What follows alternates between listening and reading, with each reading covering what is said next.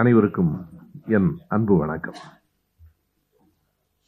நான் அறிந்த வரையில் எந்த ஒரு அமைப்பும் ஒவ்வொரு வாரமும் தவறாமல் கூட்டம் நடத்தி இரண்டாயிரத்தி நானூற்றி முப்பத்தி ஐந்தாவது கூட்டத்தை இன்றைக்கு நடத்தி கொண்டிருக்கேன் ரெண்டாயிரத்தி நானூற்றி எண்பத்தி ஐந்தாவது கூட்டமாக இது நடைபெறுகிறது. நடத்துகிறவர்களின் சிறப்பும் இருக்கிறது. வருகிற உங்களினுடைய சிறப்பும் இருக்கிறது தொடர்ந்து நான் பார்த்திருக்கிறேன் மழையிலும் புயலிலும் கூட இந்த அரங்கத்துக்கு வருகிறவர்கள் எப்படியும் வந்து விடுவார்கள் என்கிற அந்த ஒரு தொடர்ச்சியை பார்க்கிறேன். எனவே நான் பேசுகிற இந்த கூட்டம் மட்டுமே தொடர் சொற்பொழிவு அல்ல. இங்கே ஒவ்வொரு வாரமும் தொடர் சொற்பொழிவுகள் தான் நடைபெற்று கொண்டிருக்கின்றன. சென்ற மாதம் ஆயிரத்தி தொள்ளாயிரத்தி முப்பத்தி ஒன்று ஜனவரி இருபத்தி ஆறாம் தேதி நைனி சிறையிலே இருந்து நேரு அவர்கள் விடுதலை ஆகிற போது நாமும் சென்ற அமர்வை நிறைவு செய்தோம். அந்த முப்பத்தி ஒன்றுக்கும் முப்பத்தி இரண்டுக்கும் இடையில் ஒரு பதிமூன்று மாதங்கள் அவருக்கு இடைக்காலமாக ஒரு ஓய்வு வழங்கப்பட்டது. மறுபடியும் சிறைக்குத்தான் போனார். அந்த இடைக்காலத்தில் என்ன நடந்தது என்பதையும் நேரு அவர்கள் சொல்லுகிறார். இன்னமும் சரியாய் சொன்னால் தன் மகள் இந்திரா காந்திக்கு எழுதுகிற போது நான் ஜனவரி இருபத்தி ஆறாம் தேதி உனக்கான கடிதத்தை எழுதி கொண்டிருக்கிற போது சிறை அதிகாரிகள் உங்களுக்கு விடுதலை கொடுக்கப்பட்டிருக்கிறது என்று சொன்னார்கள். எதற்காக என்றால் உன் தாத்தா என் அப்பா மிக கடுமையாக நோய்வாய்ப்பட்டிருக்கிறார் உயிருக்கு போராடி கொண்டிருக்கிறார் என்கிற செய்தி வந்தபோது ஆங்கிலேய அரசாங்கம் கருணை கொண்டு அவருக்கு விடுதலை தந்தது. அதையும் இன்னொரு வரலாற்று குறிப்போடு சேர்த்து நேரு அவர்கள் எழுதுகிறார். உனக்கு நினைவிருக்கும் இந்திரா காந்திக்கு எழுதுகிறார் உனக்கு நினைவிருக்கும் இதே ஜனவரி இருபத்தி ஆறிலே தான் சென்ற ஆண்டு நாம் சுதந்திர நாளை கொண்டாடினோம்.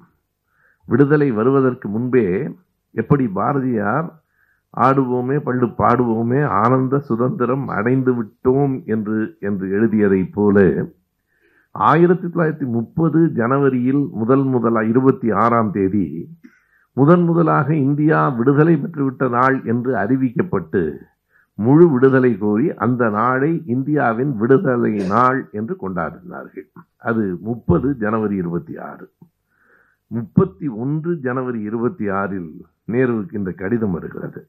இந்த ஜனவரி இருபத்தி ஆறு என்பதை நாம் எங்கே மறுபடியும் ஒப்பிட்டு பார்க்க வேண்டும் என்றால் இந்த ஜனவரி இருபத்தி ஆறில் விடுதலை நாள் என்று கொண்டாடிய காரணத்தாலே தான் ஆயிரத்தி தொள்ளாயிரத்தி நாற்பத்தி ஒன்பது நவம்பர் இருபத்தி ஆறாம் தேதியே குடியரசுத் தலைவர் இந்திய அரசமைப்பு சட்டத்திற்கு கையொப்பம் விட்டுவிட்டாலும் கூட அது நடைமுறைக்கு வந்தது ஜனவரி இருபத்தி ஆறில் இருந்து. அந்த இரண்டு மாத இடைவெளி என்பது அந்த கனவு நனவாக வேண்டும் என்பதற்காக அந்த ஜனவரி இருபத்தி ஆறு வரைக்கும் காத்திருந்தது. இதில் ஒரு பெரிய வினா இருக்கிறது. ஆயிரத்தி தொள்ளாயிரத்தி நாற்பத்தி ஏழு ஆகஸ்ட் பதினைந்திலிருந்து ஐம்பது ஜனவரி இருபத்தி ஆறு வரைக்கும் எந்த சட்டத்தின் கீழ் இந்தியா கொண்டு செல்லப்பட்டது? ஏனென்றால் விடுதலை வந்தது நாற்பத்தி ஏழு ஆகஸ்ட். ஆனால் இந்திய அரசமைப்பு சட்டம் நடைமுறைக்கு வந்தது ஜனவரி இருபத்தி ஆறு ஆயிரத்தி தொள்ளாயிரத்தி ஐம்பது. இடைப்பட்ட இரண்டரை ஆண்டு காலங்களில் இந்தியாவை ஆண்ட சட்டம் எது என்பது ஒரு கேள்வி இருக்கிறது. நான் இந்த தலைப்பிலிருந்து விலகி போகும் என்பதற்காக நான் உள்ளே செல்லவில்லை. அதற்கான விடை இருக்கிறது. அதை உங்கள் பார்வைக்காக அதை வைத்துவிட்டு நான் நேருவினுடைய உலக சரித்திரத்திற்கு வருகிறேன். அப்படி அவர் சொல்லுகிற போது நான் வெளியிலே வந்தேன். பத்து நாள்கள் என் அப்பாவோடு இருக்கிற வாய்ப்பு எனக்கு கிடைத்தது. ஆனால் அந்த பத்து நாள்கள் அவருடைய இறுதி நாள்கள். முப்பத்தி ஒன்று பிப்ரவரி ஆறாம் தேதி மோதிலால் நேரு அவர்கள் இறந்து விட்டார். ஜனவரி இருபத்தி ஆறிலிருந்து பிப்ரவரி ஆறு வரைக்கும் பத்து நாள்கள் என் அப்பாவோடு இருந்தேன். இறுதி நாள்களில் ஆனாலும் அவை மகிழ்ச்சியான நாள்கள் இல்லை. நான் என் தந்தையை பத்து நாள்களும் எப்படி பார்த்து கொண்டிருந்தேன் என்றால் அவர் அந்த நோயோடு போராடி கொண்டிருந்த அந்த நிலையை பார்த்து கொண்டிருந்தேன். சில நேரங்களில் எப்போதும் நான் சொல்லுவதுண்டு எல்லா மரணமும் தண்டனை அல்ல. நோய்வாய்ப்பட்டு சிரமப்பட்டு நடக்க இயலாமல் மற்றவர்களுக்கும் சுமையாகி தனக்கும் சுமையாகி விடுமானால் அந்த மரணம் அது தண்டனை அல்ல விடுதலை. அப்படித்தான் பத்து நாள்கள் என் அப்பா மிக கடுமையாக போராடி அவர் விடுதலை பெற்ற அந்த நாளில் நான் அருகில் இருந்தேன். அதற்கு பிறகு ஓராண்டு என்ன நடந்தது என்பதையும் ஒரு கடிதத்தில் சுருக்கமாக சொல்லுகிறார். இலங்கைக்கு பயணம் போயிருக்கிறார்கள். அதை நேருவும் குடும்பத்தினரும் இலங்கைக்கு பயணம் போயிருக்கிறார்கள். மிகுந்த வாட்டத்தோடு கனமான நெஞ்சத்தோடு தான் நாம் அப்படி சென்றோம். ஆனாலும் அந்த இலங்கை தீவின் அழகு நம்முடைய துயரங்களுக்கெல்லாம் ஒரு வடிகாலாக இருந்தது. அந்த அந்த பகுதியை படிக்கிற போது இலங்கை பற்றிய அழகை இலங்கையினுடைய அன்றைய நிலையை எல்லாவற்றையும் நேரு எழுதுகிறார். ஆனால் இறுதியாக என்னாயிற்று? ஓராண்டு தான் நேரு அவர்கள் வெளியிலே இருந்தார். அவருடைய வாழ்நாளில் விடுதலைக்கு முன்னால் பல ஆண்டுகள் அவர் சிறையிலே தான் இருந்தார். அவர் சிறையிலே இருந்தார் என்பது மட்டுமில்லை. அவர் உள்ளே எழுதியிருக்கிற சில வரிகள் இருக்கிறதே பின்னால் மறுபடியும் அதாவது சிறை மாற்றப்படுகிறது. அந்த நைனி சிறையிலே இருந்து பரேலி சிறைக்கு மாற்றப்படுகிறார். முப்பத்தி இரண்டு மார்ச் மறுபடியும் அவர் சிறைக்கு போய் சேர்ந்து விடுகிறார். சிறைக்கு கொண்டு போய் சேர்த்து விடுகிறார்கள். இந்த நாட்டில் எல்லா பாதைகளும் ஒரு இடத்தை நோக்கித்தான் நகர்கின்றன என்று எழுதுகிறார். எல்லா பாதைகளும் ரோமாபுரியை நோக்கி என்று சொல்லுவதைப் போல இந்தியாவில் ஆங்கிலேயர்கள் ஆட்சி காலத்தில் ஆயிரத்தி தொள்ளாயிரத்தி முப்பதுகளில் எல்லா பாதைகளும் சிறைகளை நோக்கித்தான் நகர்ந்தன. அந்த ஓராண்டிலே அவர் வெளியிலே இருந்தார். மறுபடியும் சிறை அவரை அழைத்து கொண்டது. அந்த சிறை வாசத்திலும் கூட அவர் துயரப்பட்டு நான் அவர் எழுதியிருக்கிற உலக வரலாற்றுக்கு வருவதற்கு முன்னால் அவர் மனம் துயரப்பட்டு எழுதியிருக்கிற ஒரு இடத்தை குறிப்பிட வேண்டும். அவரே முன்னுரையிலேயே சொல்லுகிறார் இது உலக சரித்திரத்தை நான் எழுதுகிறேன் என்றாலும் நான் பொதுவாக ஒரு நூலாக எழுதாமல் என் மகளுக்கு எழுதுகிற காரணத்தால் என்னுடைய சொந்த உணர்வுகள் அடிக்கடி குறுக்கிடுவதை என்னால் தவிர்க்க முடியவில்லை என்று எழுதுகிறார். ஒரு வரலாற்று ஆசிரியர் எழுதுகிற போது தன் சொந்த உணர்வுகளை பகிர்ந்து கொள்ள முடியாது. ஆனால் இது ஒரு கடிதம். தந்தை தன் மகளுக்கு எழுதிய கடிதத்தில் தான் அவ்வளவு பெரிய வரலாற்று செய்திகள் அடங்கி இருக்கின்றன எனவே அப்படி நான் எழுதுகிற போது என் சொந்த உணர்வுகள் குடும்ப நிலைகள் குறுக்கிடுகின்றன என்கிறார். அப்படி தந்தை துயருற்றிருந்த போது விடுதலை ஆனது என்று சொன்னால் பிறகு முப்பத்தி இரண்டாவது ஆண்டுக்கு பிறகு அவர் சிறையில் இருந்தபோது அவர் எழுதுகிறார் என்னால் சில நேரங்களில் எவ்வளவுதான் உறுதியாக இருந்தாலும் மன துயரத்தை என்னால் மாற்றிக்கொள்ள முடியவில்லை. என்ன காரணம் என்பதை நீ அறிவாய். உன் பாட்டி என் அம்மா நான் சிறையிலே இருக்கிறேனே என்று கவலைப்படுவார். ஆனால் உண்மை என்ன என்றால் நான் சிறையில் அப்படி ஒன்றும் துயரப்படவில்லை. என்னை அடித்தார்கள் நொறுக்கினார்கள் சித்திரவதை செய்தார்கள் என்று சொல்ல முடியாது. நான் என்னுடைய பொடா அனுபவத்தை பற்றி சொல்லுகிற போது நான் சிறையிலே எவ்வளவு துயருற்றேன் தெரியுமா என்று எப்போதும் எழுதியதில்லை. காரணம் என்னை அப்படியெல்லாம் எந்த விதமான சித்திரவதைக்கும் உள்ளாக்கவில்லை. ஆனாலும் குடும்பத்தை பிரிந்திருப்பதே ஒரு விதமான சித்திரவதை தான் அது ஒரு பக்கம். ஒன்றரை ஆண்டு காலம் பிள்ளைகளை குடும்பத்தை நண்பர்களை பார்க்காமல் பிரிந்திருக்கிறோம் என்றால் பல ஆண்டுகள் நேரு சிறையிலே இருந்தார். இன்றைக்கு நேருவை பற்றி யார் யாரோ பேசுகிறார்கள். நேருவினுடைய தியாகத்தை அறியாதவர்கள் எல்லாம் நேருவை பற்றி இன்றைக்கு பேசுகிறார்கள். நேருவின் தியாகம் மட்டுமல்ல நேருவின் அறிவு நேருவின் நிர்வாகம் எல்லாவற்றையும் நாம் கணக்கில் எடுத்துக்கொள்ள வேண்டும். பிறகு எழுதுகிற போது சொல்கிறார் அன்றைக்கு நான் என் அப்பாவின் அருகில் பத்து நாள்கள் அவர் படுகிற துயரத்தை கண்டேன். அதைவிட கொடுமையானது என்ன என்றால் நான் சிறையில் இருக்கிறேனே என்று என் அம்மா உன்னுடைய பாட்டி கவலைப்படுகிறார். ஆனால் நான் சிறையில் சௌரியமாகத்தான் இருக்கிறேன். உன் பாட்டி தான் போராட்டத்தில் கலந்து கொண்டு போலீஸ் தடியடிக்கு உள்ளானார் என்பதை படிக்கிற போது எவ்வளவு உறுதியாக இருந்தாலும் என் மனம் கலங்குகிறது என்கிறார். எந்த நேரத்திலும் நாம் உறுதியாக இருக்கலாம். தன் தாய்க்கோ தந்தைக்கோ அல்லது பிள்ளைகளுக்கோ ஒரு துயரம் நேருகிற நேரத்தில் எத்தனை உறுதியான மனமும் கொஞ்சம் கலங்கும் அதுவும் இந்த பகுதியிலே பதிவாகி இருக்கிறது. இப்போது நாம் பார்க்க போகிற பகுதியில் ஏறத்தாழ பொது ஆண்டு தொடங்குவதற்கு முன்பு அதாவது இயேசு பிறப்பதற்கு முன்பு என்று இனி நாம் சொல்ல வேண்டாம். பிசி ஏடி என்பதை விட இப்போது எல்லோரும் பிசிஇ என்றுதான் பிஃபோர் காமன் ஈரா பொது ஆண்டு தொடங்குவதற்கு முன்பு அப்போது மூன்று ஆண்டுகளுக்கு முன்னால் தொடங்கி பொது ஆண்டு தொடங்கியதற்கு பிறகு ஒரு மூன்று நான்கு நூற்றாண்டுகள் வரைக்குமான செய்திகளை மிக விரைவாகத்தான் நேரவர்கள் எழுதி செல்கிறார். காரணம் அவ்வளவு விரைவாக எழுதிய அந்த இரண்டு தொகுதிகளையும் சேர்க்கிற போது ஆயிரத்தி நானூறு பக்கங்கள் வருகின்றன. அவ்வளவுதான் தொட்டு காட்டுவதாகத்தான் அது இருக்க முடியும்.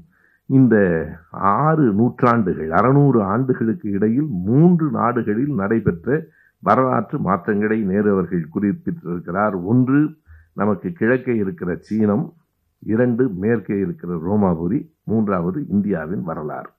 இந்த மூன்றை பற்றியும் தான் இன்றைய அமர்வில் நாம் பார்க்க இருக்கிறோம்.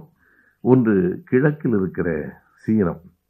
நம்முடைய இந்திய வரலாறு அது புத்தனின் காலம். அதற்கு முன்னால் ரோமாபுரியில் மாசிடோனியாவின் மன்னனாக இருந்த அசோ அந்த அலெக்சாண்டரில் முன்பு அவர் தொடங்குகிறார். மிக அற்புதமான இடம் எது என்று சொன்னால் அலெக்சாண்டரையும் அசோகரையும் ஓரிடத்தில் நேரு அவர்கள் ஒப்பிட்டு சொல்கிறார்.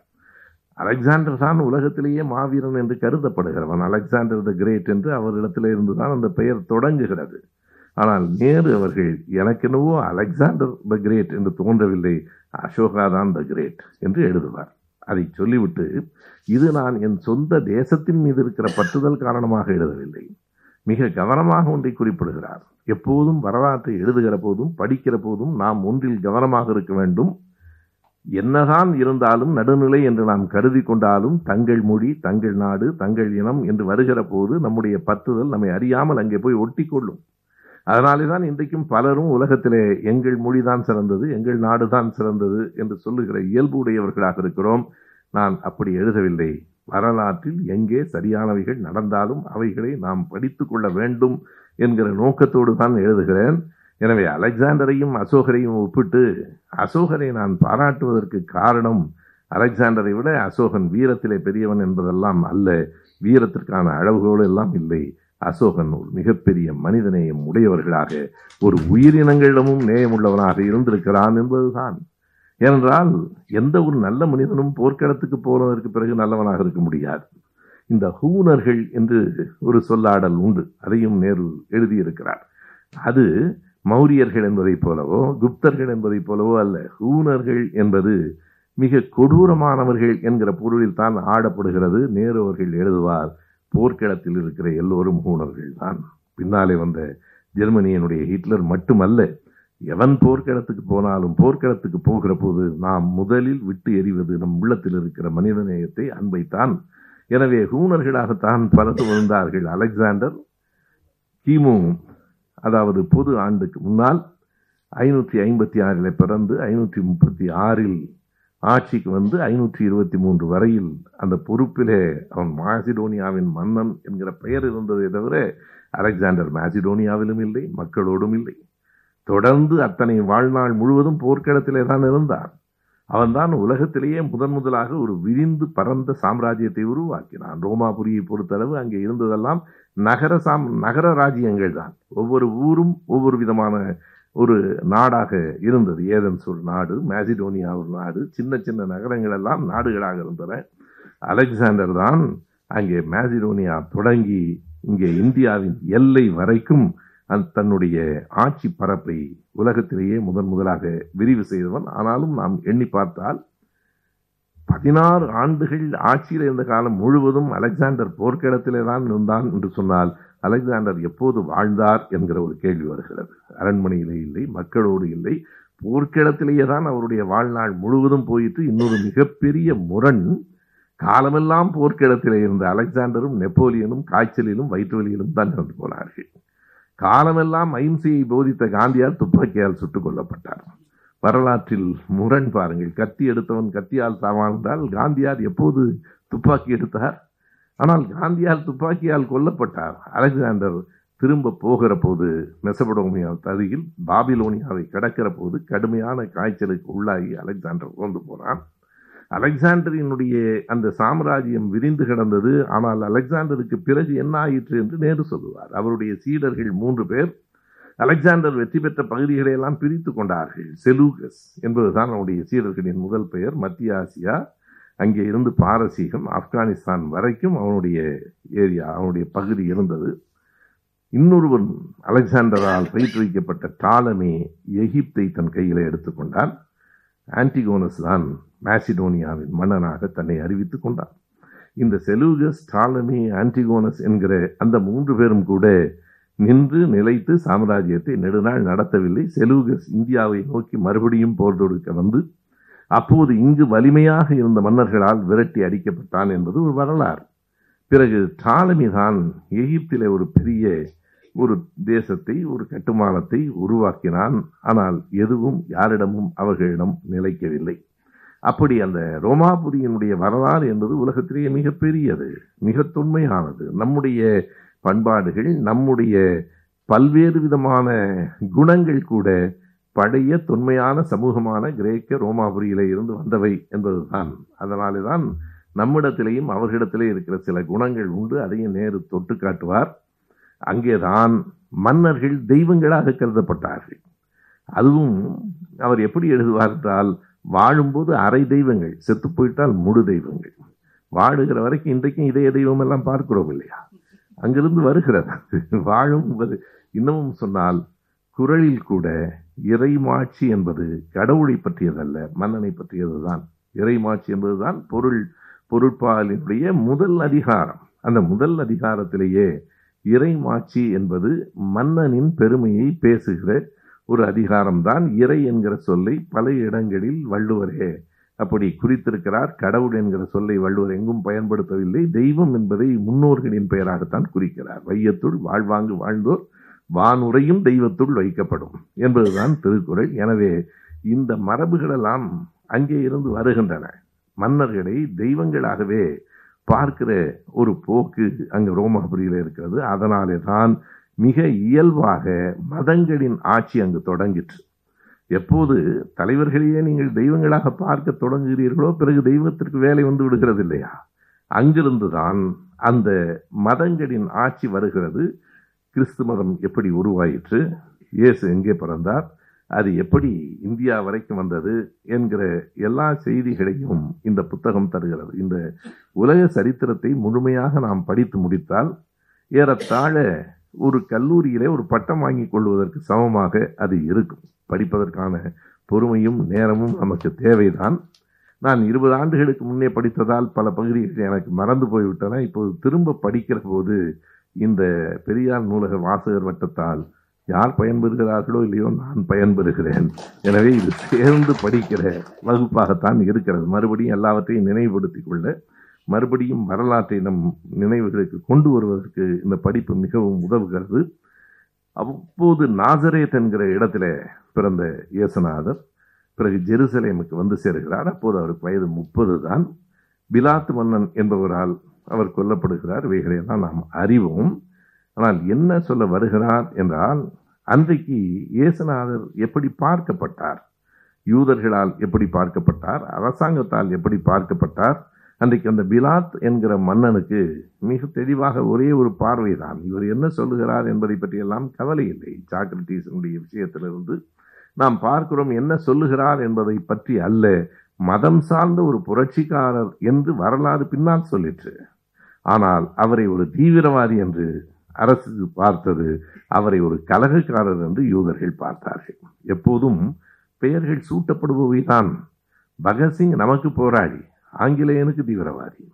ஆங்கிலேயர்கள் பார்வையில் பகத்சிங் ஒரு தீவிரவாதி தானே நமக்கு போராடி ஆயிரத்தி எண்ணூற்றி ஐம்பத்தி ஏழில் நடைபெற்றது நமக்கு முதல் விடுதலை போராட்டம். ஆங்கிலேயர்களுக்கு வெறும் சிப்பாய் கழகம். ஆங்கிலேயர்கள் இன்றைக்கும் சிப்பாய் மியூட்னி என்றுதான் அதை வரலாற்றிலே குறித்திருக்கிறார்கள். அப்படி இயேசுநாதர் முப்பது வயதில் தன்னுடைய சீடர்களாலும் கைவிடப்பட்ட நிலையிலே தான் இதையும் மிக கவனமாக நேரு எழுதியிருக்கிறார் தந்தையே ஏன் என்னை கைவிட்டீர்? தந்தையே ஏன் என்னை கைவிட்டீர்? என்று சிலுவையில் அறையப்படுகிற நேரத்தில் இயேசுநாதரின் குரல் ஒலித்தது. அது அவருடைய குரல் அல்ல உண்மைக்கும் நியாயத்துக்கும் பாடுபடுகிறவர்கள் பலர் இந்த சமூகத்தால் கைவிடப்படுகிறார்கள் என்பதையும் சேர்த்து அவர் சொல்லுகிறார். எனவே அப்படி தொடங்குகிற அந்த இயேசுநாதரினுடைய பரப்புதல் அந்த மதம் சார்ந்த பரப்புரை இன்றைக்கும் நாம் அறிவோம். உலகத்திலேயே கூடுதலான மக்கள் பின்பற்றுகிற மதமாக இப்போதும் கிறிஸ்துவ மதம் தான் இருக்கிறது. அதற்கு அடுத்த நிலையில் இஸ்லாம் இருக்கிறது. ஒரு மகிழ்ச்சியான செய்தியை நான் பல கூட்டங்களில் மேடைகளில் பகிர்ந்து கொண்டிருக்கிறேன். மூன்றாவது இடத்தில் நான் பிலீவர்ஸ் மத நம்பிக்கையற்றவர்கள் உலகத்தில் இன்றைக்கு மூன்றாவது இடத்துக்கு வந்திருக்கிறார்கள். பதினாறு புள்ளி புள்ளி நான்கு விழுக்காடு மத நம்பிக்கையற்றவர்கள் இருபத்தி மூன்று சதவீதம் இஸ்லாமியர்கள் முப்பத்தி இரண்டு சதவீதம் கிறிஸ்தவர்கள். இந்துக்கள் நான்காவது இடம் என்கிற நிலையிலே இருக்கிறது. இன்னமும் சரியாய் கணக்கெடுத்தால் மத நம்பிக்கையற்றவர்களின் எண்ணிக்கை கூடலாம். இந்தியாவிலே எல்லாம் அது சரியாக எடுக்கப்படவில்லை. ஆகையினாலே அப்படி அந்த மதங்கள் உருவாகி வருகிற போது அப்போதே கிறிஸ்தவம் இரண்டு கூறுகளாக பிரிந்திருந்தது என்று நேரு சொல்கிறார். இரண்டு கூறுகளாக. ஒன்று லத்தீனை மையமாக கொண்ட கிறிஸ்தவம். இன்னொன்று கிரேக்கத்தை மையமாக கொண்ட கிறிஸ்தவம். இந்த லத்தீனை மையமாக கொண்ட அந்த கிறிஸ்தவம் ரோம் என்கிற நகரத்திலே கால் கொண்டது. அந்த கிறிஸ்தவம் தான் முழுமையாக மக்களிடம் பரவிட்டு அதைத்தான் இப்போதும் நாம் ரோமன் கத்தலிக் என்று சொல்லுகிறோம். அதுதான். அப்போது தோன்றி ரோமன் ரோமை அடிப்படையாக கொண்ட அந்த லத்தீன் கிறிஸ்தவம் என்று சொல்லப்படுகிறது. அதுதான் ரோமன் கேத்தலிக். அதற்கு பிறகு கிரேக்கத்தை அடிப்படையாக கொண்டு இன்னொரு மதம் அதே மதத்தினுடைய இன்னொரு பிரிவு எழுந்தது. அந்த பிரிவு ஆர்த்தடாக்ஸ் சர்ச்சஸ் என்று ஆகிற்று அதாவது வைதீகமான தேவாலயங்கள் என்று வந்தது. புராட்டஸ்டன்ட் எல்லாம் மிக பின்னால் வந்தவை நாம் அறிவோம். அப்போது கிறிஸ்தவ மதம் பிறக்கும் போதே இரண்டு பிரிவுகளோடு பிறந்தது. ஒன்று ரோமன் கேத்தலிக் இன்னொன்று ஆர்த்தடாக்ஸ் சர்ச்சஸ் என்பது. எனவே வெறுமனே நடந்த மன்னர்களின் வரலாற்றை மட்டுமல்லாமல் மக்களின் மதங்களின் வரலாற்றையும் எல்லாவற்றையும் சேர்த்து சேர்த்து அவர் சொல்லிக்கொண்டே போகிறார். இந்த புத்தகத்தை படித்தபோது எனக்கு ஒரு விருப்பம் இருந்தது. அது நிறைவேறவில்லை. ஒவ்வொரு பக்கத்திலும் நான் கோடு போட்டு படித்து கொண்டே வருகிற போது ஏனென்றால் சிறையில் இருந்ததால் வேறு வேலை எதுவும் இல்லை. வீரமத்தினி அவர்கள் சொன்னார்கள் இவர் எப்போது தூங்குகிறார் என்று தெரியவில்லை என்று இந்த நாட்டினுடைய துயரங்கள் நம்மை தூங்க விடவில்லை என்பதுதான் உண்மை. எனவே நாம் கவனமாக விழிப்போடு இருக்க வேண்டிய கட்டத்திலே வாழ்ந்து கொண்டிருக்கிறோம். ஆகையினாலே இந்த எல்லா வரலாற்றையும் நீங்கள் பார்க்கிற போது எப்படியெல்லாம் அவை பிரிந்து பிரிந்து வளர்ந்தன என்பதையெல்லாம் எண்ணி பார்க்கலாம். எனவே அந்த செய்திகளை எல்லாம் நேருவர்கள் எழுதுகிறார். மதம் சார்ந்த செய்திகள் அரசியல் வரலாறு என எல்லாவற்றையும் நான் படிக்கிற போது என்ன கருதினேன் என்றால் நேரு அவர்கள் கால வரிசைப்படி எழுதுகிறார். அதாவது கிமுவிலே இருந்து கிபி மூன்று வரை பிறகு கிபி மூன்றிலிருந்து ஏழு வரை என்று எழுதுகிறார். ஒவ்வொரு பகுதியிலேயும் சீனத்தின் வரலாறு இருக்கிறது ஜப்பானின் வரலாறு இருக்கிறது இந்தியாவின் வரலாறு இருக்கிறது மேலை நாடுகளின் வரலாறு இருக்கிறது இதை தனித்தனியாக பிரித்து விடலாம் என்று தோன்றிற்று. ஐந்து கண்டங்களுக்கான வரலாறாக பிரித்து கால அடிப்படையில் கண்டங்களின் வரிசையில் இந்த வரலாற்றை தொகுத்தால் படிக்கிற போது இன்னமும் எளிதாக இருக்கும் என்று கருதினேன் விரும்பினேன். எப்போது சிறையிலிருந்து விடுதலை செய்தார்களோ அதற்கு பிறகு நேரமில்லை. அப்போது பிள்ளையை ஒருவேளை இன்னும் கொஞ்ச நாள் வைத்திருந்தால் எழுதி முடித்திருக்க முடியுமா? என்று தெரியவில்லை. எனவே அதனுடைய ஆசையின் தொடர்ச்சியாகத்தான் குறைந்தது அவற்றை உங்களோடு பகிர்ந்து கொள்ளலாம் என்பதற்காக இந்த தொடர். அப்படி அந்த கிறிஸ்தவ மதம் இரண்டாக பிரிந்து அது உலகம் முழுவதும் கிறிஸ்து இறந்து போய் ஒரு நூறு ஆண்டுகளுக்குள் இந்தியாவுக்குள் அந்த பாதிரிமார்கள் வந்தார்கள். எங்கே வந்தார்கள்? தென்னிந்தியாவுக்கு தான் வந்தார்கள். பெரும்பாலும் வடநாட்டிலோடும் வெளி வடநாட்டுக்கு இல்லாத தொடர்பு தென்னிந்தியாவுக்கு தான் இருந்தது. வணிக தொடர்பும் இருந்தது. அதற்கு என்ன காரணம் என்பதை நேரவர்கள் எழுதுகிறார். இது கடல் சார்ந்த பகுதி கூடுதலாக இருப்பதால் வடநாட்டில் கடல் குறைவு மத்திய பிரதேசத்திலே கிடையாது உத்தரப்பிரதேசத்திலே கிடையாது. ஒன்று குஜராத்தில் இருக்க வேண்டும். எனவே இங்கே தென்னிந்தியா முழுவதும் பெரும்பாலும் அது கேரளா ஆனாலும் கர்நாடகம் ஆனாலும் தமிழ்நாடு ஆனாலும் அது கடல் சார்ந்த பகுதி. நேரு அவர்கள் எழுதியிருக்கிற ஒரு தொடரை மட்டும் அப்படியே நான் நினைவிலிருந்து சொல்லுகிறேன். தென்னிந்தியாவிலே தான் திராவிடர் கப்பல்கள் ஓடின என்று எழுதுகிறார். இது அவர் பயன்படுத்துகிற சொல். திராவிடர் கப்பல்கள் என்று அவர் எழுதுகிறார். திராவிடர் கப்பல்கள் அந்த தென்னிந்தியா பகுதியிலே தான் ஓடின.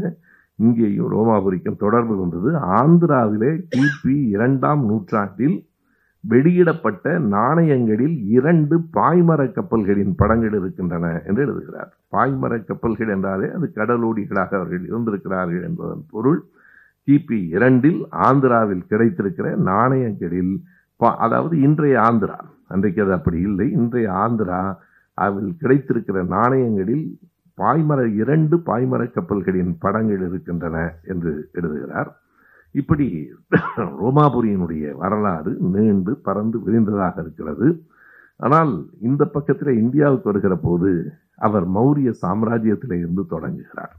மௌரியன் டைனஸ்டி என்று சொல்லுகிற அந்த மௌரிய சாம்ராஜ்யம்தான். அவர் அலெக்சாண்டரையும் புத்தரையும் அலெக்சாண்டரையும் அசோகரையும் ஒப்பிடுகிற இடம் அதுதான். அசோகர் சந்திரகுப்தனினுடைய மகன் பிந்துசாரனினுடைய மகன். எனவே சந்திரகுப்தனினுடைய பேரன் அலெக்சாண்டர். மிக கவனமாக என்னோட செய்தி எனக்கே பல நேரங்களில் எனக்கு குழப்பம் வந்திருக்கிறது. அந்த குழப்பம் நேருவினுடைய இந்த புத்தகத்திலே தீரும். சந்திரகுப்தன் என்று இன்னொரு மன்னர் இருக்கிறான். குப்த சாம்ராஜ்யத்தில் சந்திரகுப்தன் என்று இருக்கிறான் நேரு எழுதுகிறார் இந்த சந்திரகுப்தனுக்கும் அந்த சந்திரகுப்தனுக்கும் எந்த விதமான தொடர்பும் இல்லை. மதத்தை பரப்பியதில் இவன் பௌத்தனாக. இந்த மதம் என்பது அசோகருக்கு பிறகு பௌத்த மதம் வந்தது. சந்திரகுப்தன் மறுபடியும் இங்கே இந்து மதம் என்று சொல்லப்படுகிற பழைய வைதீக மதத்தை நிலைநிறுத்துவதிலே கவனமாக இருந்தால் அந்த சந்திரகுப்தன் வேறு என்று எழுதுவார். இது சந்திரகுப்தனினுடைய பேரன்தான் அசோகர். அசோகன் அசோகனுடைய வாழ்வில் என்ன நடந்தது?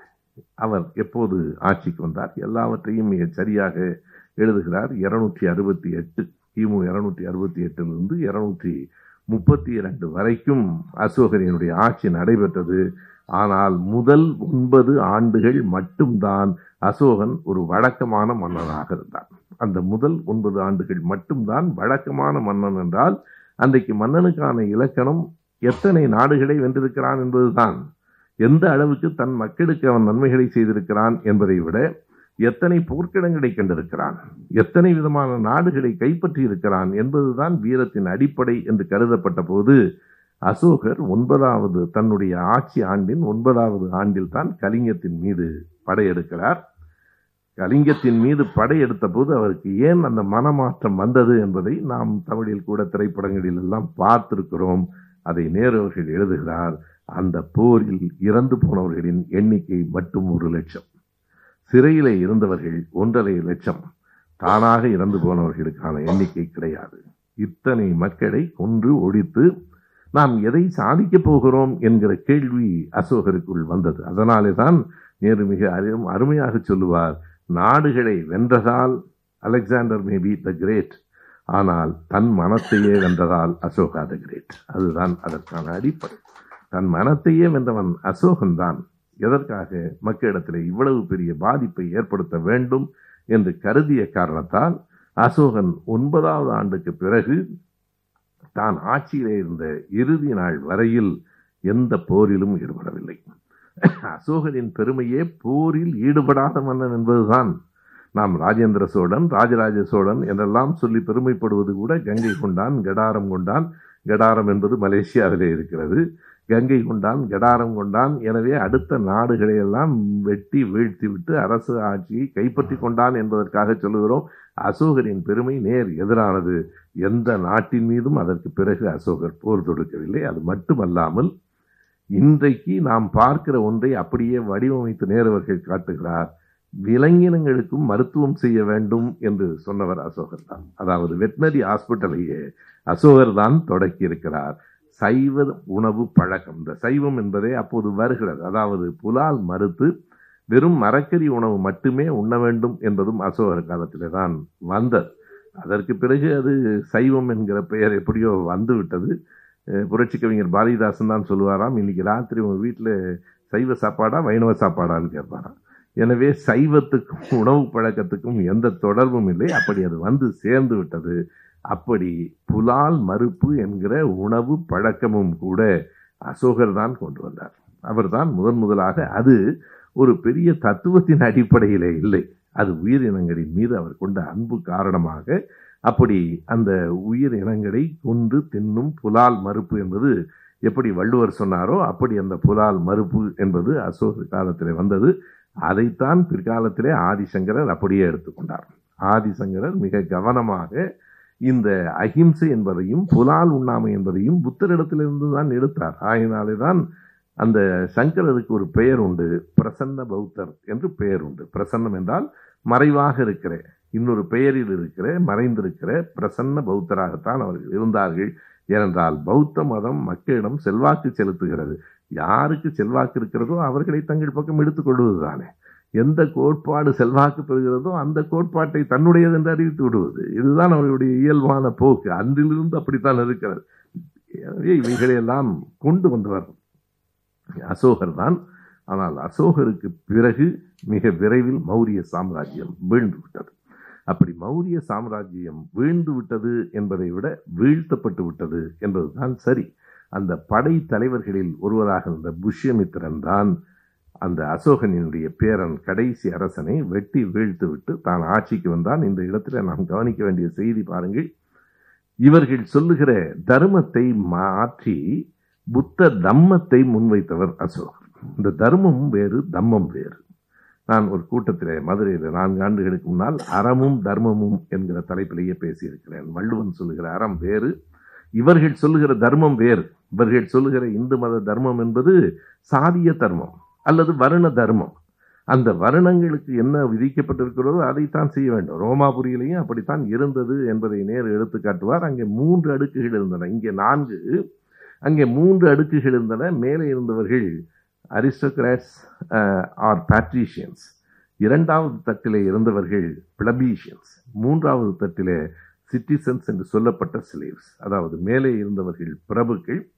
அடுத்தது பிளபீஷியன்ஸ் என்பது சாமானியர்கள் அடித்தட்டிலே இருந்தவர்கள் குடிமக்கள் என்று அழைக்கப்பட்ட அடிமைகள். இந்த மூன்று அடுக்குகள் இங்கே நான்கு அங்கே மூன்று. இந்த மூன்றிலே இந்த கடைசி அடுக்கில் இருந்தவர்களுக்கு வாக்குரிமை கிடையாது. நம் நாட்டிலே எப்போது வாக்குரிமை வந்தது? எண்ணி பாருங்கள். எல்லோருக்கும் வாக்குரிமை கிடையாது. வாக்குரிமை வந்ததற்கு பிறகும் கோயில் நுழைவு உரிமை கிடையாது. எனவே அந்த வாக்குரிமை இல்லை என்பது மட்டுமல்ல இந்த அடிமைகளுக்கான வேலைகள் அவை அனைத்தையும் செய்து முடித்துவிட்டு ஒரு மிகப்பெரிய மாபெரிய அரங்கத்தில் மன்னர்களும் பிரபுக்களும் உட்கார்ந்து வேடிக்கை பார்ப்பதற்கு இந்த அடிமைகள் போரிட்டு ஒருவரை ஒருவர் கொன்று மாய்த்து கொள்ள வேண்டும். ஒரு நாளைக்கு ஆயிரத்தி இரநூறு பேர் வரைக்கும் மடிந்து போன கதையெல்லாம் இருக்கிறது. அதை எதிர்த்து எழுந்தவன் தான் நமக்கு அந்த பெயர் தெரியும் ஸ்பாட்டகஸ் என்பது. ஸ்பாட்டகஸ் என்பது ஒரு குறியீடாக கூட இருக்கலாம். ஏராளமாக அடிமைகள் என்று முத்திரை குத்தப்பட்டவர்கள் அந்த ராஜ்யத்தை எதிர்த்து எழுந்தார்கள். அப்படி எழுகிற போது அவர்கள் எப்படி ஒடுக்கப்பட்டார்கள் என்பதற்கு ஆப்பியன் வே என்று ஒரு இடம் வரலாற்றில் இப்போதும் துயரம் மிகுந்த ஒரு சான்றாக இருக்கிறது ஆப்பியன் வே என்பது அந்த இடத்தில் ஆறாயிரம் சிலுவைகள் இருக்கின்றன. ஆறாயிரம் சிலுவைகள் அடிமைகளுக்கு வைக்கப்பட்ட சிலுவைகள் தான் ஒரு இயேசநாதர் இறந்து போனதை மட்டும்தான் உலகம் அறிந்து வைத்திருக்கிறது. இயேசநாதர் மனிதர் என்றால் அந்த அடிமைகளும் மனிதர்கள்தான் அவர்கள் தங்கள் உரிமைகளை கேட்டதற்காக வேறு எந்த காரணமும் இல்லை. உரிமைகளை கேட்டதற்காக ஆறாயிரம் பேரை சிலுவையிலே அறைந்து கொன்ற அதுதான் சாம்ராஜ்யத்தின் அழகு என்று நாம் சொல்லுகிறோம். எனவே இந்த வருண அடிப்படையில் இருக்கிற போது ஒரு செய்தியை மிக கவனமாக இன்றைக்கு தேவையான ஒரு செய்தியாக நான் கருதுகிறேன். நேரு அவர்கள் எழுதுகிறார் இதில் அந்த சிட்டிசன்ஸ் என்று சொல்லப்படுகிற அவர்களுக்கு வாக்குரிமை கிடையாது. என்ன வேடிக்கை பாருங்கள் அவர்கள் சிட்டிசன்ஸ் ஆனால் வாக்குரிமை கிடையாது. யார் குடிமக்களோ அவர்களுக்கு வாக்குரிமை கிடையாது. யாருக்கு வாக்குரிமை உண்டு? அங்கே மேலே இருக்கிற பிளபியன்ஸ் என்று சொல்லுகிற ஒரு சாமானிய மக்களுக்கு வாக்குரிமை உண்டு. நிலப்பிரபுக்கள் போட்டியிடுவார்கள். இப்போது கூட நாம் பேசினோம் பல இடங்களில் சொல்லியிருக்கிறோம். பேராசிரியர் கருணானந்தம் மிக தெளிவாக அந்த புத்தகத்தை எடுத்துக்காட்டி சொன்னார். நம்முடைய இந்திய ஜனநாயகத்துக்கு ஆதாரம் குடவோலை முறைங்கிறார்கள் குடவோலை முறைக்கும் ஜனநாயகத்துக்கும் எந்த தொடர்பும் இல்லை. அது முழுக்க முழுக்க பார்ப்பனர்களுக்காக நடத்தப்பட்ட ஒரு தேர்தல். அதுபோல இந்த தேர்தலில் நேரு ஒரு செய்தியை சொல்லுகிறார் ரோமாபுரியிலே அப்படி இருக்கிற அரிஸ்டோகிராட்ஸ் அவர்கள்தான் தேர்தலில் நிற்பார்கள் வாக்களிக்கிறவர்கள் பிளபியன்ஸ் அந்த வாக்களிக்கிற மக்களுக்கு லஞ்சம் கொடுக்கப்பட்டிருக்கிறது. தேர்தலில் வாக்குகளுக்கு பணம் கொடுப்பதற்கு நம் பாட்டனுக்கு பாட்டனையே தொடங்கிவிட்டான். அது அல்ல செய்தி அடுத்த வரிதான் செய்தி. நேரு சொல்லுவார் ஒரு ஏற்றத்தாழ்வு மிகுந்த ஒரு சமூகத்தில் லஞ்சமும் ஊழலும் இயல்பாக இருந்துதான் தீரும். நீங்கள் லஞ்சம் ஊழலை ஒழிக்க வேண்டுமென்றால் சமூக அமைப்பை மாற்ற வேண்டும். சமூக அமைப்பை பற்றிய சிந்தனையே இல்லாதவர்கள் இப்போது எல்லோரும் புதிதாக புறப்படுகிறார்கள் இல்லையா? உங்கள் நோக்கம் என்ன? லஞ்சம் ஊழலை லஞ்சம் ஊழலை ஒழிப்பது என்பது நிர்வாக சீர்திருத்தம் அரசியல் கோட்பாடு அல்ல. நிர்வாக சீர்திருத்தம் லஞ்சம் ஊழல் கூடாது என்றுதான் எல்லா கட்சியினரும் சொல்லுகிறார்கள் இருக்கிறதா இல்லையா என்பது வேறு. எனவே லஞ்சம் ஊழலை ஒழிப்பதற்காகவே நீ ஆட்சிக்கு வருகிறாய் என்றால் ஒழித்ததற்கு பிறகு என்ன செய்ய போகிறாய்?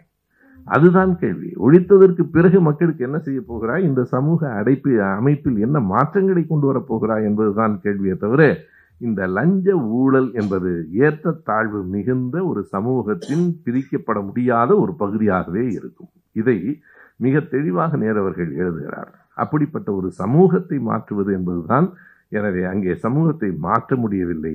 அதே போலத்தான் அங்கே இருந்த தர்மம் என்பது இவர்கள் வாக்களிக்கலாம் ஆளலாம் என்பது தர்மம் இவர்கள் வாக்களிக்கலாம் என்பது தர்மம் இந்த மக்கள் மக்களாகவே கருதப்படவில்லை என்பது தர்மம் அந்த தர்மத்துக்கும் இந்த தர்மத்துக்கும் பெரிய வேறுபாடு இல்லை. இங்கேயும் மனிதர்கள் மனிதர்களாக மதிக்கப்படவில்லை. நீ உன் வருணத்துக்கு உரிய தர்மம் எதுவோ அதை மட்டுமே செய். பகவத்கீதை தானே? நேற்று நம்முடைய ரஜினிகாந்த் அவர்கள் பேசிய அந்த ஒரு பேச்சை கேட்டேன். அவர் சொல்லியிருக்கிறார் அவருக்கு யாரோ சொல்லியிருக்கிறார்கள் பாவம். சனாதனத்தை பற்றி அவர் பேசுகிறார். பேசுகிற போது பகவத்கீதை வாழ்க்கைக்கு தேவையான நன்மைகளை எல்லாம் சொல்லுகிறது என்கிறார். நான் அடிக்கடி சொல்லுவேன் பகவத்கீதை ஆசிரியரை பார்க்கிற போது நீங்களும் நானும் தான் அதை திரும்ப திரும்ப படித்துக் கொண்டிருக்கிறோம். பெரும்பாலும் கருப்பு சட்டை போடுகிறவர்கள் தான் பகவத்கீதையை நிறைய நாம் படித்து கொண்டிருக்கிறோம். பகவத்கீதை தெளிவாகவே சொல்லுகிறது. அதாவது அந்த நான்காவது அத்தியாயத்தின் பதிமூன்றாவது பாடலின் முதல் வரியை நாம் சொல்லுகிறோம். சதுர் வருணம் மயா என்று. இந்த நான்கு வருணங்களையும் நானே படைத்தேன் என்று கண்ணன் சொல்கிறான் உடனே அடுத்த வரி அவர்கள் சொல்லுவார்கள் அது குண நலன் அடிப்படையில் என்று இருக்கிறதே அதை பார்க்க மாட்டீர்களா? என்று பார்ப்போம். பதினெட்டாவது அத்தியாயத்திலே அதற்கும் சேர்த்து விடை இருக்கிறது. பாவ யோனியில் பிறந்தவர்கள் என்று இருக்கிறது. அந்த பெண்ணின் மூலமாக இந்த பயல்கள் எப்படி பிறந்தான் ஆகையினாலே தான் நாங்கள் அப்போதல்ல பூணூல் போடுகிற போது இரு பிறப்பாளர்கள்? நாங்கள் மறுபடியும் பிறந்தோம் என்று சொல்லிக்கொள்வதும் பெண்ணின் மூலமாக பிறக்கிற எல்லாமே தீட்டுக்குரியவர்கள் என்பதாக பெண்ணையும் சேர்த்து இழிவுபடுத்துகிற ஒரு இயல்பான போக்கு. எனவே கீதை என்ன சொல்கிறது என்றால் உனக்கு விதிக்கப்பட்டிருக்கிற தர்மத்தை விட நீ இன்னொருவனுக்கு விதிக்கப்பட்டிருக்கிற அந்த தொழிலை அவனை காட்டிலும் நேர்த்தியாக செய்வாய் என்றாலும் செய்யக்கூடாது என்பதே தர்மம். உனக்கு எது சொல்லப்பட்டிருக்கிறதோ நீ அதை மட்டுமே செய்ய வேண்டும். ஒருவனை விட நீ ஓதுதல் ஓதுவித்தல் வேட்டல் வேட்டுவித்தல் என்கிற அந்த பார்ப்பனர்களுக்கு வழங்கப்பட்டிருக்கிற அந்த கடமையை அவனை விட நீ அருமையாக கூட செய்யலாம். நீ மிக நல்ல ஆசிரியனாக இருக்கலாம். ஆனால் நீ ஆசிரியர் தொழிலை செய்யக்கூடாது. நீ அடிமை தொழிலை தான் செய்ய வேண்டும் என்பதுதான் தர்மம். அறம் என்பது அதற்கு எதிரானது. இந்த அறத்துக்கு இணையானது எது என்றால் புத்தன் சொன்ன தம்மம் தான் புத்த தம்மம் வேறு தர்மம் வேறு. இதை நாம் குழப்பிக்கொள்ளக்கூடாது தம்மம் என்பது நெறி தம்மம் என்பது சமத்துவத்தை அடிப்படையாக கொண்டது. தர்மம் என்பது ஏற்றத்தாழ்வை அடிப்படையாக கொண்டது. அதை தர்மம் என்கிற சொல்லால் இவர்கள் சொல்லுகிறார்களே தவிர அது அதர்மம் தான். சரியாக பார்த்தால் எதுவெல்லாம் அநீதியோ அதை இவர்கள் நீதி என்பார்கள். எதுவெல்லாம் அதர்மமோ அதை இவர்கள் தர்மம் என்பார்கள். எனவே அது தர்மம் அல்ல அதர்மம். தம்மம் தான் உண்மையான தர்மம். தம்மத்தை தான் திருக்குறளின் அறத்து பால். மறுபடியும் வலியுறுத்துகிறது. நீங்கள் எண்ணி பார்க்கலாம். திருக்குறளில் எந்த ஒன்றையும் வள்ளுவன் வலியுறுத்தி சொல்லவே இல்லை. அன்புடைமையை சொல்லியிருக்கிறார் நின்வாழ்க்கையை சொல்லியிருக்கிறார் பண்புடைமையை சொல்லியிருக்கிறார் உற்று சொல்லியிருக்கிறார் புலால் உண்ணாமையை சொல்லியிருக்கிறார். ஆனால் அறத்தை மட்டும்தான் அரண் வலியுறுத்தல் என்கிற தலைப்பில் வள்ளுவன் சொல்லியிருக்கிறான். அறந்தான் வலியுறுத்தப்பட வேண்டியது அறந்தான் அடிப்படையானது. அந்த அரண் அசோகர் காலத்திலே இங்கேயும் ரோமாபுரியிலே அங்கேயும் இல்லாமல் இருந்த காலங்களில் இந்த வருண வேறுபாடு பெயர்கள் வேண்டுமானால் வேறாக இருக்கலாம் வருண வேறுபாடுதான் இரண்டு இடங்களிலும் எல்லா விதமான தீமைகளுக்கும் வழிவகுத்தது என்பதை நேரவர்கள் எடுத்துச் சொல்லுவார். எனவே புஷ்யமித்திரன் வருகிற போது எதற்காக இதை சொல்லுகிறேன் என்றால் அவர்கள் வர்ண தர்மத்தை அவர்கள் மீறலாம். புஷ்யமித்திரன் பிறப்பால் பார்ப்பனன் தானே? பார்ப்பனன் எப்படி சத்திரியனுக்கு உள்ள இடத்துக்கு வந்து சேரலாம்? பார்ப்பனன் ஆகிய இதை அம்பேத்கர் மிக விரிவாக தன்னுடைய நூலிலே அரச கொலை அல்லது பார்ப்பனியத்தின் வெற்றி என்கிற புத்தகத்தில் இதை மிக தெளிவாக சான்றுகளோடு அம்பேத்கர் எழுதியிருக்கிறார். அம்பேத்கர் அந்த புத்தகத்தில் இன்னொரு செய்தியும் சொல்லுவார். கீதையெல்லாம் இதற்கு பின்னால் வந்தது கிபி ஐநூற்றி ஐம்பத்தி ஆறில். அந்த கடைசி பாலாதித்யன் காலத்தில் எழுதப்பட்டது தான் கீதை என்பதையும் அம்பேத்கர் எடுத்து காட்டுவார் எனவே அம்பேத்கர் சொல்லுகிற அந்த அரச கொலை என்பது முதன் முதலில் தொடக்கி வைக்கப்பட்டது புஷ்யமித்திரனால் தான். அது சுங்க வம்சம் மௌரிய வம்சத்துக்கு அடுத்து வந்த அந்த சுங்க வம்சம் அந்த சுங்க வம்சம் தான் சுங்கா டைனஸ்டி என்று சொல்லப்படுகிற சுங்க வம்சத்திற்கு முதன் முதலாக விதை போட்டவன் புஷ்யமித்திரன். புஷ்யமித்திரன் ஆட்சிக்கு பிறகு மௌரிய சாம்ராஜ்யம் கலைந்து போயிற்று. சுங்கனினுடைய ஆட்சி வந்த அந்த நேரத்திலிருந்து முழுக்க முழுக்க இங்கே இருக்கிற இந்த இந்துத்துவம் என்று நாம் இன்றைக்கு சொல்லுகிற அந்த பழைய வைதீக வருண அடிப்படையிலான அந்த அநீதிகளெல்லாம் நீதிகளாக சொல்லப்பட்டன. அதற்கு பிறகு அதையும் நேரவர்கள் எழுதுகிறார். எங்கே அது நிலை கொண்டது என்றால் குப்தர்களின் சாம்ராஜ்யத்தில் நிலை கொண்டது. குப்த சாம்ராஜ்யம் என்பதை நாம் பல நேரங்களிலே என்ன படித்திருக்கிறோம்? பாட புத்தகங்களிலே இன்றைக்கு வரைக்கும் அது மாற்றப்படவில்லை. குப்தர்களின் காலம் ஒரு காலம் என்னை நண்பர்கள் சிலர் கேட்டார்கள் இப்போது நீங்கள் பாடநூல் நிறுவனத்தில் தானே இருக்கிறீர்கள்? ஏன் மாற்றவில்லை? என்று கேட்டார்கள். பாடநூல் நிறுவனத்தினுடைய அறிவுரை குழுவிலே இருக்கிறேன் என்பது உண்மைதான். ஆனால் அது பெயர் பாடநூல் குழுவே தவிர அது நூல்கள் வெளியீட்டு குழு தான் நண்பர் லியோனி அவர்கள் தலைமையில் இருக்கிற அந்த குழு என்பது நூல்கள் வெளியீட்டு குழு தான் பாடநூல் குழு எங்கே இருக்கிறது என்றால் எஸ்சிஆர்டி என்று சொல்லுகிற டிஎன்எஸ்சிஆர்டி என்று சொல்லுகிற தனியாக ஒரு குழு இருக்கிறது. அந்த குழுவில் அவள் தான் கூடுதலாக இருக்கிறார்கள் இன்றைக்கு வரைக்கும். எனவே இந்த பாடங்களை நம்மால் மாற்றிவிட முடியாது. அந்த பாட புத்தகங்களிலேயே சொல்லப்பட்டிருக்கிற செய்தி என்ன? குப்தர்களின் காலம் ஒரு பொற்காலம். நான் பல நேரங்களில் சொல்லுவேன் எப்போதும் சில கேள்விகளை நாம் சேர்த்து கேட்க வேண்டியிருக்கிறது. குப்தர்களின் காலம் பொற்காலம் யாருக்கு என்று ஒரு கேள்வி இருக்கிறது. அவாளுக்கு பொற்காலமே தவிர நமக்கு இல்லை. அதையெல்லாம் நேரு மிக தெளிவாக எழுதுகிறார். குப்தர்களின் காலம் எப்படி மோசமானது என்பதற்கு நேரு சொல்லுகிற ஒரு செய்தியை ஒப்பிட்டு பாருங்கள். நேரு சொல்லுகிறார் அரசு மொழியாக சமஸ்கிருதம் அறிவிக்கப்பட்டது. அரசு மதமாக வைதீக மதம் வந்து சேர்ந்தது. என்ன என்றால் நான் இப்படி சொல்லட்டுமா? ஒரே மதம் ஒரே நாடு ஒரே மொழி.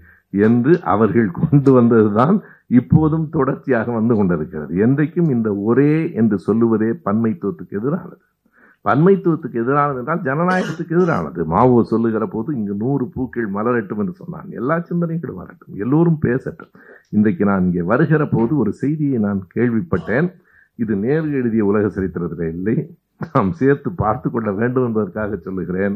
ஒரு குரல் மட்டுமே கேட்க வேண்டும் என்பதுதான் ஃபேசிசம் இப்போது ஈரோட்டில் ராமநாதபுரத்தில் புத்தக கண்காட்சி நடந்து கொண்டிருக்கிறது. அங்கே கவிஞர் நந்தலாலாவும் இன்றைக்கு சுந்தரவல்லியும் பேசுவதாக இருக்கிறார்கள். அரசு நடத்துகிற விழா சுந்தரவல்லி பேசக்கூடாது என்று இந்து முன்னணி மனு கொடுக்கிறது. அவர் என்ன பேச போகிறார் என்று தெரியாது. ஏன் பேசக்கூடாது? இவ்வளவுக்கும் நம்முடைய ஆட்சி நடக்கிறது. அதற்கு பிறகு மாவட்ட ஆட்சியர் இப்போது அழைத்து அப்படியெல்லாம் யாரையும் பேசக்கூடாது என்று சொல்லுவதற்கு உங்களுக்கு எந்த அதிகாரமும் இல்லை. அப்படியானால் நாங்கள் அதை எதிர்த்து சத்தம் போடுவோம். போடு உன்னை எதிர்த்து உள்ளே தூக்கி உள்ளே வைப்போம் என்று அரசு உறுதியாக சொன்னால்தான் அடங்குவார்கள். திரும்ப திரும்ப எதற்கென்றால் அவர்கள் ஒரே குரல் மட்டும்தான் கேட்க வேண்டும் என்கிறார்கள். எண்ணி பாருங்கள் இந்த வருகிற நாடாளுமன்ற தேர்தலிலும் ஏதேனும் தவறு நடந்து விடுமானால் இந்த நாட்டில் வேறு நம்முடைய குரல் இந்த நூலக வாசகர் வட்டமே நடத்த முடியாது.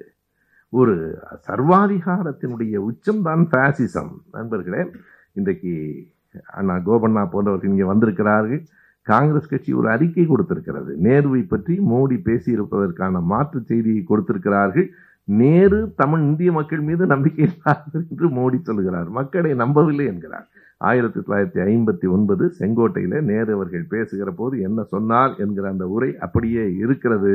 நீங்கள் வரலாற்றை திரிக்கிறார்கள் வரலாற்றை மறுக்கிறார்கள் உரிமைகளை கூடாது என்கிறார்கள். மிக கவனமாக இல்லை என்றால் மிகப்பெரிய ஆபத்தை நோக்கி நாம் போய்கொண்டிருக்கிறோம் என்பதற்கான ஒரு அடையாளமாகத்தான் சுந்தரவல்லி அவர்கள் இன்னும் பேசவே இல்லை. என்ன பேச போகிறார் என்று தெரியாது. ஆனால் பேசியதற்கு பிறகு உனக்கு அதில் எதிர்ப்பு இருந்தால் நீ சொல்லலாம் வழக்கு கூட தொடுக்கலாம். ஆனால் பேசவே கூடாது என்று சொல்லுகிற பாசிசத்தை வேற இருக்கிற வரையில் நாம் ஓயக்கூடாது. நான் வெளிப்படையாக இங்கே வந்து அவர்கள் பேசுகிறார்கள் என்றால் நான் அண்ணாமலை பேசினாலும் பொறுமையாய் கேட்போம் என்று கருதுகிறோமே இந்த பொறுமையை அவர்கள் முட்டாள்தனம் என்று நினைக்கிறார்கள். யாரும் நாங்கள் விரும்புகிறவர்களை தவிர வேறு யாரும் பேசக்கூடாது. எங்களுக்கு பிடித்தமானதை தவிர வேறு எந்த குரலும் கேட்கக்கூடாது என்று சொல்லுகிறேன் அந்த பாசிசத்தின் உச்சத்தை நோக்கி நாம் போய்கொண்டிருக்கிறோம் என்பதற்காக சொல்லுகிறேன். அப்படித்தான் அன்றைக்கு இருந்தது. குப்தர்கள் சாம்ராஜ்யம் தான் அதனுடைய தொடக்கம். அதனாலே தான் குப்தர்கள் காலம் ஒரு பொற்காலம் என்று இன்றைக்கும் தவறாக பாடப்புத்தகத்திலே நாம் சொல்லிக்கொண்டே இருக்கிறோம். குப்தர்கள் காலம் பொற்காலம் இல்லை.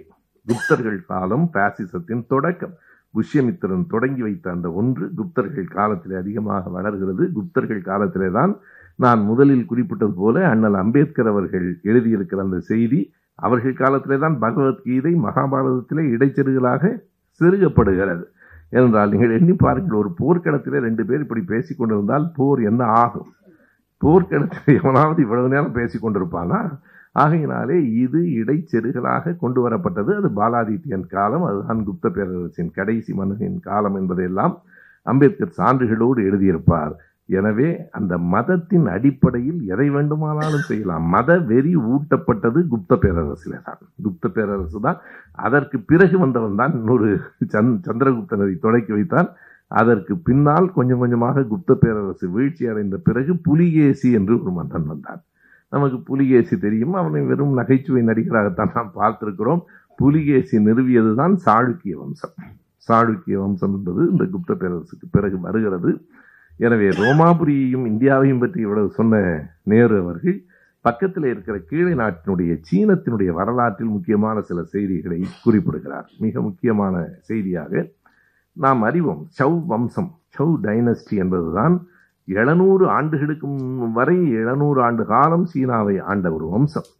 ஆனால் அதை த டியூக் ஆஃப் சின் சின் வம்சம் என்கிற ஒரு வம்சம் அவர்களை வீழ்த்தினார்கள். சௌ வம்சமே இந்த சின் என்கிற அந்த மன்னனின் தலைமையிலிருந்து அந்த சின் வம்சத்தால் வீழ்த்தப்பட்டது. ஒரு புதிய செய்தியை நேருவர்கள் எழுதுகிறார். அந்த சின் வம்சத்திலிருந்து தான் சின் சீன சீனம் என்று பெயர் வந்தது. சீனா என்று வந்ததே அந்த சின் வம்சத்திலே தான் அதே போல் அங்கே ஒரு ரோமாபுரியிலே நான்காவது பேரரசன் வருகிற போது அவனுடைய பெயர் கான்ஸ்டன்டைன். அவன் உருவாக்கிய நகரம்தான் கான்ஸ்டான்டினோபிள் நான் அதை படித்த நேரத்தில் மறுபடியும் இப்போது நினைவு வந்தது. இதை படிக்கவில்லை என்றால் நம்முடைய நண்பர் கான்ஸ்டன்டைன் ரவீந்திரனுக்கு ஏன் அந்த பெயர் என்று தெரியாமையே போயிருக்கு அந்த கான்ஸ்டன்டைனினுடைய பெயர் தான் அது. அவன் நிறுவியது தான் அந்த கான்ஸ்டான்டினோபிள் அதுபோல் அந்த டியூக் ஆஃப் சின் அந்த சின் வம்சத்திலிருந்து இவ்வளவுக்கும் அவர்கள் மிக குறைந்த காலம்தான் ஆண்டார்கள். அதற்கு பிறகு ஹான் வம்சம் வந்துவிட்டது. சௌ சின் ஹான் என்கிற இந்த அவர்களினுடைய பெயர்கள். என்ன வேடிக்கை என்றால் நான் நெஞ்சுக்கு நீதியை இதே அரங்கில் பதினாறு அமர்வுகள் பேசுகிற போது எனக்கு அது மிக எளிதாக இருந்தது. காரணம் அதில் வருகிற எல்லா பெயர்களும் நமக்கு தெரிந்த பெயர்கள். எனக்கும் உங்களுக்கும் தெரிந்த பெயர்கள். அந்த வரலாறு பெரும்பாலும் தெரியும். எம்ஜிஆர் எல்லோருக்கும் தெரியும். கலைஞரையும் தெரியும். நாவலரையும் தெரியும். இதில் எனக்கு சவ் வம்சமும் தெரியவில்லை சின்னும் தெரியவில்லை ஆண் வம்சமும் தெரியவில்லை. அந்த சின் வம்சத்தில் இருந்த ஒரு மன்னனின் ஆட்சி காலம் பற்றி நேர் எழுதுகிறார் ஷி உவாங் டி இதெல்லாம் ரொம்ப சிரமப்பட்டு தான் நினைவில் வைத்துக் கொள்ளுகிறோம். ஷி உவாங் டி இந்த பெயர் முக்கியமானதாக இருக்கிறது. அந்த ஷி உவாங் டி காலத்திலே தான் சீன பெருஞ்சுவர் கட்டுதல் தொடங்குகிறது. முடியவில்லை அப்போதுதான் தொடங்குகிறது. அந்த ஷி வாங் டி என்கிற மன்னன் ஒரு விந்தையான குணமுடையவனாக இருக்கிறான். அதை நேரு எழுதுகிறார் அவனுக்கு பழமை என்று சொன்னாலே பிடிக்கவில்லை. ஒருவேளை இந்த பழைய பெருமைகளை பேசி கேட்டு கோபப்பட்டு அதனால் அவனுக்கு அப்படி ஒரு எண்ணம் வந்ததா என்று தெரியாது. யாரும் பழைய இலக்கியங்களை பற்றி பழமை பற்றி பழம்பெருமை பற்றி பேசக்கூடாது. இது வெறும் சட்டமில்லை நண்பர்களே. அந்த ஷி வாங்டி என்ன செய்கிறார்கள் என்றால் யாரேனும் பழம் பெருமை பேசினால் அவர்களுக்கு தண்டனை. அது மட்டுமல்ல பழைய நூல்கள் எல்லாவற்றையும் எரித்து விட வேண்டும் என்று ஆணையிடுகிறான். இது உலகத்திலேயே ஒரு புதிய செய்தி. எந்த நூலெல்லாம் எரிக்கப்படுகிறது என்றால் கன்ஃபியூசியஸ் தத்துவமே எரிக்கப்படுகிறது. கன்ஃபியூசியஸ் தத்துவம் கூட அவனுடைய ஆட்சியில் எரிக்கப்படுகிறது. அப்படி யாராவது வைத்திருந்தால் அவர்களுக்கு என்ன தண்டனை தெரியுமா? அவர்களும் எரிக்கப்படுவார்கள். இப்படி ஒரு கொடூரமான ஒரு ஆணையை நாம் உண்மையிலேயே கேள்விப்பட்டதில்லை. இவ்வளவுக்கும் அந்த சின் வம்சம் எத்தனை ஆண்டுகள் இருந்தது என்றால் வெறும் நாற்பத்தி ஆறு ஆண்டுகள். அந்த நாற்பத்தி ஆறு ஆண்டுகளுக்குள் அதற்கான காரணம் நேருவர்கள் எழுதுகிறார் நாம் பழமையை போற்றிக்கொண்டே இருக்க வேண்டும் என்று நான் சொல்லவில்லை. எல்லாவற்றுக்கும் ஒரு அளவு இருக்கிறது. பழமை வேண்டாம் என்று சொல்லுவது வேறு. ஆனால் பழைய நூல்களை எல்லாம் எரித்து விட வேண்டும். பழைய நூல்களை வைத்திருக்கிறவர்களையெல்லாம் எரித்து விட வேண்டும் என்பது கொடூரம். ஏன் பழமையை பார்த்து கொண்டே இருக்கக்கூடாது என்பதற்கு நேரு அவர்கள் ஒரு வரியை எழுதுகிறார் மிக அருமையான வரி. எப்போதும் பின்பக்கத்தை பற்றிய கவனம் நமக்கு இருக்கலாம் ஆனால் முன்னோக்கித்தான் நடக்க வேண்டும். முன்னால் இருக்கிற பாதைகள் பற்றி தான் நமக்கு கவனம் இருக்க வேண்டும். அதனால் தான் நேரு எழுதியிருக்கிற வரி அதனால் தான் இயற்கை நமக்கு கண்களை முன்னால் வைத்திருக்கிறது. இல்லையானால் பின்பக்கம் அல்லவா இருந்திருக்கும். பின்பக்கம் தான் முக்கியம் என்றால் கண்கள் பின்பக்கத்திலே அல்லவா இருக்கும். இதனை குன்றக்கூடிய அடிகளார் அவர்கள் மிக எளிமையான ஒரு எடுத்துக்காட்டின் மூலம் சொல்லுவார். நடந்தவை பற்றிய அறிவும் நமக்கு வேண்டும். நடக்க போகிறவை பற்றிய கவனம் கூடுதலாக இருக்க வேண்டும். அதற்கு அவர் சொல்லுகிற உதாரணம் நாம் மகிழ்ந்து காரிலே பயணம் செய்கிற போது நமக்கு முன்னால் ஒரு கண்ணாடி இருக்கிறது. ஓட்டுநரின் அருகில் ஒரு சின்ன கண்ணாடி இருக்கிறது. எந்த கண்ணாடி எந்த அளவு பெரிதாக இருக்கிறது என்பதை கவனியுங்கள். முன்னால் இருக்கிற கண்ணாடி மிகப்பெரியது பின்னால் வருவதை பார்த்து கொள்வதற்கு ஒரு கண்ணாடி இருக்கிறது. அது மிகச் சிறியது. பல பேர் மாற்றி வைத்து விடுகிறார்கள் என்று அடிகளார் சொல்லுவார் பின்னால் இருப்பதை பார்ப்பதற்கு பெரிய கண்ணாடியும் முன்னால் இருப்பதை பார்ப்பதற்கு சின்ன கண்ணாடியும் வைத்தால் விபத்தை தவிர்க்கவே முடியாது. எனவே நீங்கள் முன்னோக்கித்தான் நகர வேண்டும். அது சரி. ஆனால் அப்படி முன்னோக்கி நகர வேண்டும் என்பதற்காக பின்னால் இருந்தவைகளை எல்லாம் ஒட்டுமொத்தமாக அழித்து விட வேண்டும் என்பது நியாயமில்லை. எல்லாம் அளவு சார்ந்தது தான் வாழ்க்கை என்பதே அளவு சார்ந்தது. நான் பீலிபை சாகாடும் அச்சிரும் அப்பண்டம் குரலுக்கு விளக்கம் சொல்கிற போது நான் இயல்பாக சொல்லுவேன். படிப்பது நல்லது. படித்துக்கொண்டே இருப்பது நல்லதில்லை. விளையாடுவது நல்லது. விளையாடிக்கொண்டே இருப்பது நல்லதில்லை. இந்த வாழ்க்கை என்பதை அளவு சார்ந்தது. நமக்கு கோபம் வரலாம் கருணை வரலாம்.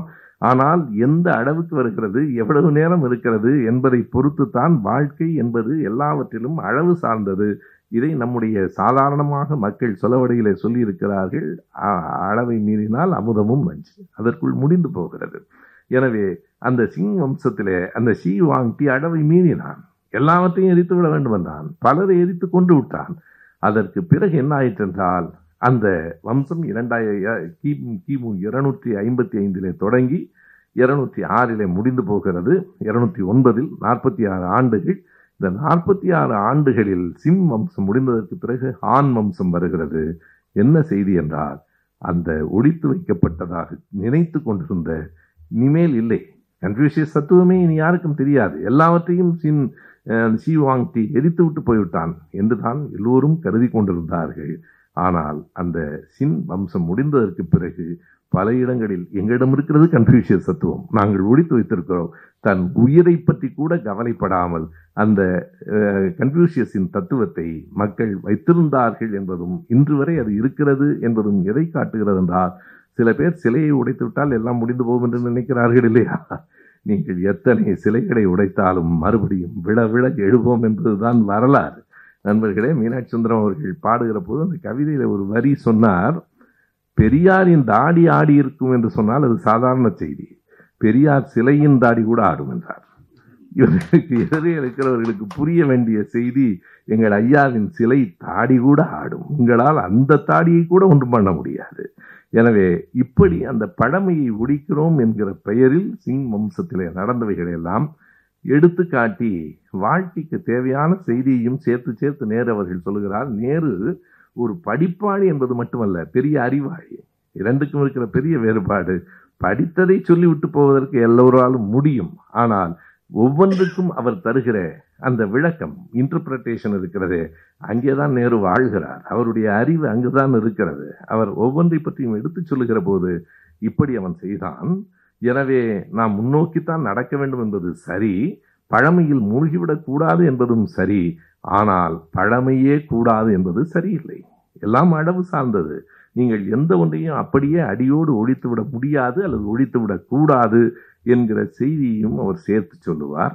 எனவே அதற்கு பிறகு ஹான் வம்சம் வந்ததற்கு பின்னாலே தான் முழுக்க அங்கேயும் இந்த இடத்திலேயும் சரி இந்த புத்தரின் காலத்திலே தான் இங்கே இருந்து விஜயன் என்று ஒருவன் புறப்பட்டு இலங்கைக்கு போனான். சிங்கள மக்களினுடைய வரலாறு அங்குதான் தொடங்குகிறது. அவர்களினுடைய அந்த மகாவம்சம் என்கிற புத்தகத்திலும் அந்த செய்தி சொல்லப்படுகிறது. அந்த விஜயனை பற்றி அவன் இலங்கைக்கு போனதை பற்றி இந்த இடத்தில் அதையும் நேரு அவர்கள் தொட்டு காட்டுகிறார். இலங்கைக்குள் போகவில்லை இலங்கை வரலாற்றுக்குள் போகவில்லை. சீனம் இந்தியா ரோமாபுரி என்கிற மூன்று நாடுகளின் பகுதிகளை எடுத்துக்கொண்டு ஏறத்தாழ மூன்று நாடுகளினுடைய பழைய வரலாற்றை தொட்டு காட்டுவதற்கு இப்போது ஏறத்தாழ ஒரு மணி நேரம் நாம் பார்த்திருக்கிற இந்த புத்தகத்தில் அந்த உலக சரித்திரம் புத்தகத்தில் ஏறத்தாழ நூறு நூற்றி பத்து பக்கங்களை நாம் பார்த்திருக்கிறோம். ஆயிரத்தி நானூறு பக்கங்கள் இருக்கின்றன. இப்போதுதான் முன்னூறாவது பக்கத்தை நாம் தொட இருக்கிறோம். தொடர்ந்து படிக்கலாம். நன்றி. வணக்கம்.